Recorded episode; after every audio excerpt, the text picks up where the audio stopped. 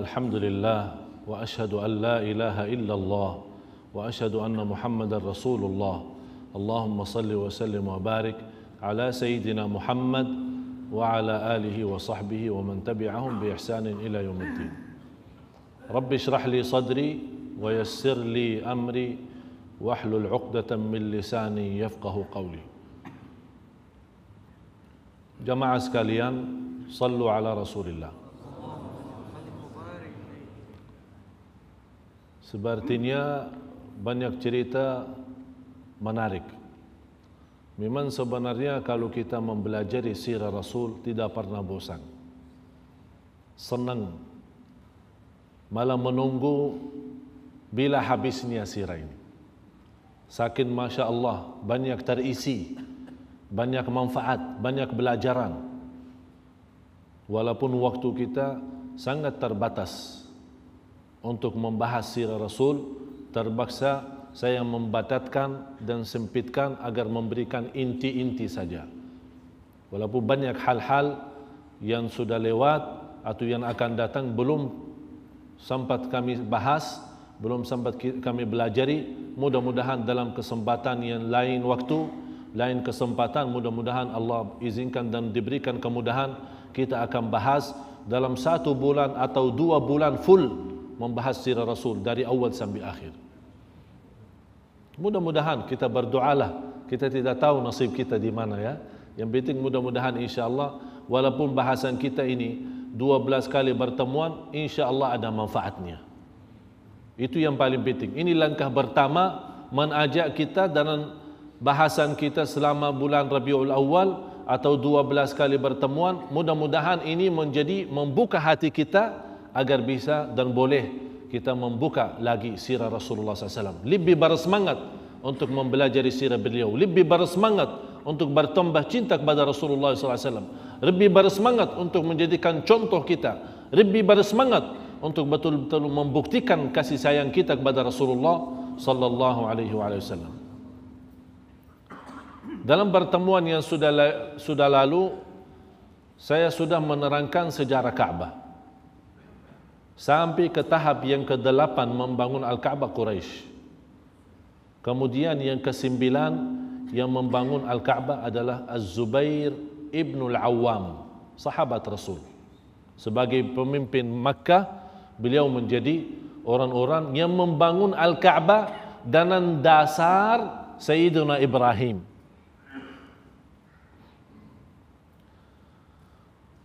Rasulullah sallallahu alaihi wasallam pernah berkata di hadis yang diriwayatkan Imam Bukhari dan Muslim dari hadis Siti Aisyah radhiyallahu anha. Rasulullah berkata wahai Aisyah aku khawatir umat Islam baru saja mengenal Islam. Kalau aku tidak khawatir hal ini membuat banyak meragukan atau boleh terjadi orang meninggalkan Islam saya ingin menghancurkan Al-Kaabah. Ini kata siapa? Rasulullah sendiri. Ini sesudah Islam ya sesudah Islam sudah datang wahyu sudah dakwah sudah beberapa tahun Rasulullah ingin menghancurkan Al-Kaabah. Itu yang disampaikan oleh Rasulullah kepada Siti Aisyah menghancurkan Al-Kaabah dibangun kembali sesuai bangunan Sayyidina Ibrahim. Dimasukin Hijr Ismail menjadi dalam kemudian menjadi dua pintu pintu dan di posisi bawah agar umat, umat Islam semua boleh masuk dan nebrang ke pintu yang sebelumnya atau yang selanjutnya. Tapi kenapa Rasulullah tidak lakukan hal itu? Karena Rasulullah khawatir karena hampir rata-rata umat Islam baru masuk Islam kalau dihancurkan Al-Kaabah nanti jadi masalah. Orang fikir, oh ini apa ini lagi hancur? Suruh masuk Islam terus hancurin Kaabah. Jadi agak ini takut Rasulullah. Karena Rasulullah tahu kondisi dan keadaan. Akibatnya Rasul meninggalkan hal itu tidak dilakukan. Begitu datang zaman Abdullah ibn Zubair radhiyallahu an, cita-cita Rasul yang diinginkan oleh Rasulullah, walaupun Rasul sudah meninggal di saat itu, Abdullah bin Zubair mewujudkan cita Rasulullah, menghancurkan Al-Kaabah dan membangun kembali menjadi seperti bangunan Sayyidina Ibrahim alaihissalam sesuai cita-cita dan sesuai keinginan Rasulullah sendiri. Sambil datang di satu masa waktu khalifah Marwan ibn al-Hakam. Marwan ibn al-Hakam sebagai khalifah di saat itu dari Bani Umayyah. Kalau kita bilang Umayyah habiskan. Ini Umayyah kemudian Abbasi habis Abbasi ada Uthmani. Marwan ibn al-Hakam memerintahkan untuk menghancurkan Al-Ka'bah. Karena beliau tidak percaya hadis yang sahih Bukhari dan Muslim yang dibawa oleh Siti Aisyah. Masalah hadis itu Rasul ingin menghancurkan Al-Ka'bah. Tapi habis dipastikan habis dia memberitakan Al-Hajjaj ibn Yusuf apalagi Hajjaj bin Yusuf ada sedikit masalah sama Abdullah bin Zubair. Uh, Zubair bin Al-Awwam. Dan Zubair bin Al-Awwam ada hubungan keluarga sama Siti Aisyah. Jadi Hajjaj bin Yusuf tidak senang sama Zubair. Ini senang-senang mau hancurkan Kaabah. Udah hancur lagi kembali seperti bangunan Rasul saja. Dibangun kembali kepada masa seperti bangunan Quraisy akhirnya Hijr Ismail yang kita lihat jadi di luar pintu dinaikkan ke atas pintu yang di depannya ditutupi ini yang ke-10 yang dibuat oleh Hajjaj bin Yusuf. Sudah lewat zaman Abdul Malik bin Marwan bin Al-Hakam, kemudian Abdul Malik bin Marwan, Al-Walid bin Abdul Malik, datang zaman Abbasi. Di akhir-akhir datang Harun al-Rashid. Harun al-Rashid ya sebagai orang raja, sebagai khalifah memerintahkan untuk menghancurkan Al-Ka'bah kembali. Hancurkan Al-Ka'bah dan kembalikan dengan bangunan yang awal. Bangunan Sayyidina Ibrahim. Datang al-Imam Malik. Tahu Imam Maliki? Imam Maliki datang kepada Khalifah Harun al-Rashid wahai Khalifah menurut saya jangan hancurkan Al-Kaabah. Sudah sampai di sini. Nanti dikhawatirkan setiap raja datang senang-senang hancur bangun hancur bangun hancur bangun akhirnya menjadi permainan akhirnya nanti perasaan keagungan Al-Kaabah di hati manusia mulai berkurang. Kata Imam Maliki, wahai Harun al-Rashid, biarkan saja. Akhirnya dibiarkan sampai zaman ini, tidak ada yang menghancurkan Al-Kaabah lagi, cuma hanya direvasi atau di, dirapikan saja. Tidak ada hancuran lagi. Rasulullah sallallahu alaihi wasallam sudah menerima wahyu, sudah berdakwah, sudah menyampaikan kepada keluarga sebab menyampaikan kepada kaumnya. Sambil semua Abu Jahal Abu Lahab dan golongan kelompok-kelompok Quraisy Quraisy kepala Quraisy ini semuanya pimpinan Quraisy itu datang ke Abu Talib. Wahai Abu Talib tahanlah ini yang namanya Muhammad sallallahu alaihi wasallam tahankal dia, dia untuk berhenti berdakwah atau kita ancam akan kami bunuh dia. Abu Talib walaupun dia memiliki mengikuti agama Quraisy tapi tetap masih sayang kepada bonakannya Rasulullah SAW. Kata Abu Talib, siapapun yang berani mau membunuh Muhammad sallallahu alaihi wasallam, ya bunuh saya dulu. Jadi seolah-olah lewati saya kalau ada yang mengganggu atau menggoda. Abu Talib sebagai pemimpin Quraisy, orang-orang yang terhormat. Akhirnya mereka mulai Abu Jahal dan yang lain-lain mulai berkurang tidak menggoda Rasul, tapi mereka mulai menggoda sahabat. Yang masuk Islam disiksa. Seperti Ammar bin Yasir. Seperti bapaknya Yasir, seperti ibunya Sumayyah, bertama orang wanita syahidah di dalam Islam Sumayyah. Yang dibunuh oleh Abu Jahal. Agar mereka tinggalkan Islam tapi mereka masih bertahan. Tapi mereka melihat selalu umat Islam ini yang mengikuti Rasulullah SAW rata-rata orang miskin. Dan kalau orang miskin ikut, ya sudah tidak ada ketakutan apa-apa. Dia bukan orang kaya ketakutan harta atau bukan orang yang punya kuasa ketakutan kehilangan kuasanya. Dia miskin, mati-mati huda sekalian, tidak masalah. Ini yang membuat Quraisy menghadapi salah satu kesulitan yang luar biasa. Akhirnya mulai mereka merubah dari cara siksa, ya udah kita nawarkan saja. Dinawarkan kepada Abu Talib, wahai Abu Talib, ini bunakanmu Tolong selesaikan masalah ini. Kita nawarkan tiga hal. Kalau dia mengharap dari dakwah Islam itu, mengajak kita kepada agamanya, kalau dia mengharapkan kekuasaan dan kerajaan, kita bayat, kita serahkan Makkah dan sekeliling Makkah, beliau jadi raja. Tapi dengan syarat tinggalkan Islam. Kalau dia mengharap dari dakwah itu, agar bisa dan boleh bernikah dengan wanita kita kumpulkan wanita di Makkah dan boleh dia memilih wanita yang tercantik agar dinikahi dengan syarat dia tinggalkan dakwah. Kalau dia ingin dan harap dari dari dakwahnya dari mengajak kita ke agamanya kalau dia mengharap kekayaan kita kumpulkan semua harta yang ada di Makkah dan golongan kelompok-kelompok Quraisy dan kita serahkan agar dia menjadi orang yang terkaya di Makkah dengan syarat tinggalkan dakwah. Datang Abu Talib kepada Rasulullah. Masih dipanggil anakku ya sebagai bunakan. Ini ada tawaran dari Quraisy. Kalau ingin dari dakwah menjadi yang terkaya akan dikasih segala harta agar menjadi yang terkaya di Makkah. Rasulullah senyum. Terus apa lagi? Bamanku. Kalau anda ingin menikahi dengan wanita yang terjendik akan terpilih dibawakan semua wanita di Makkah yang terjentik anda milih saja mana yang anda mau dinikahkan. Rasulullah senyum. Terus apa lagi bamanku? Kalau anda ingin menjadi raja agar bersemangat bertahan untuk berdakwah ke agama, kalau ingin menjadi raja, jangan capek, berhentilah saja agama dan dakwah akan diberikan kekuasaan dan kerajaan. Rasulullah senyum. Dan kata Rasulullah kepada bamannya, itu saja? Tidak ada lagi? Tidak ada lagi. Dengarlah wahai bamanku dan sampaikan kepada seluruh kelompok Quraisy.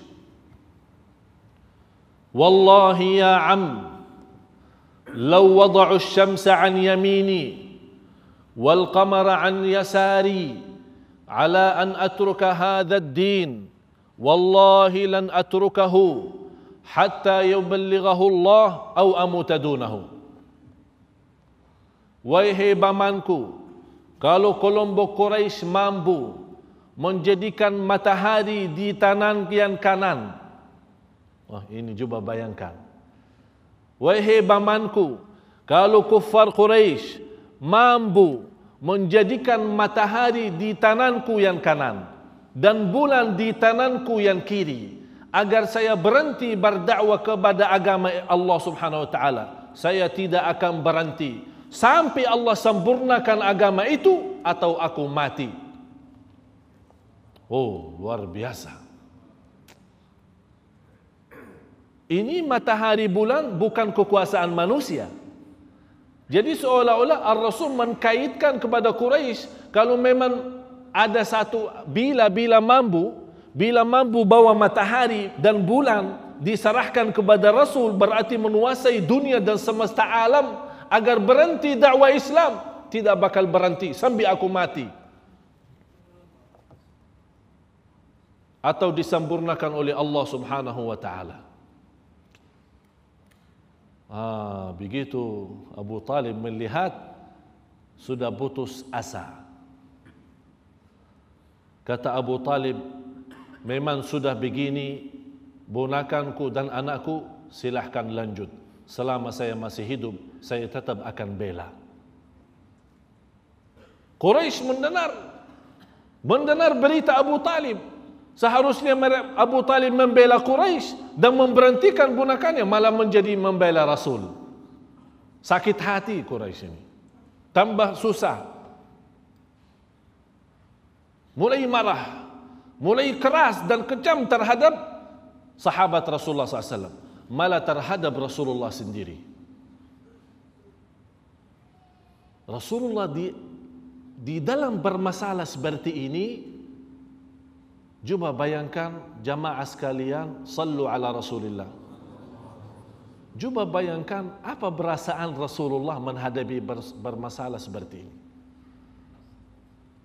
Belum belum boleh keluar dari kesulitan dan bermasalah dalam dakwah ada berita yang melukai Rasulullah sallallahu alaihi wasallam meninggal istrinya Siti Khadijah. Yang biasa kalau pulang pulang ke rumah malam hari masih ada ada yang orang yang diajak ngobrol bicara. Tapi ini sudah meninggal istrinya Siti Khadijah. Meninggal istrinya Siti Khadijah sebelum hijrah Rasul sebelumnya tiga tahun. Belum lama meninggal bamannya Rasul Abu Abu Talib.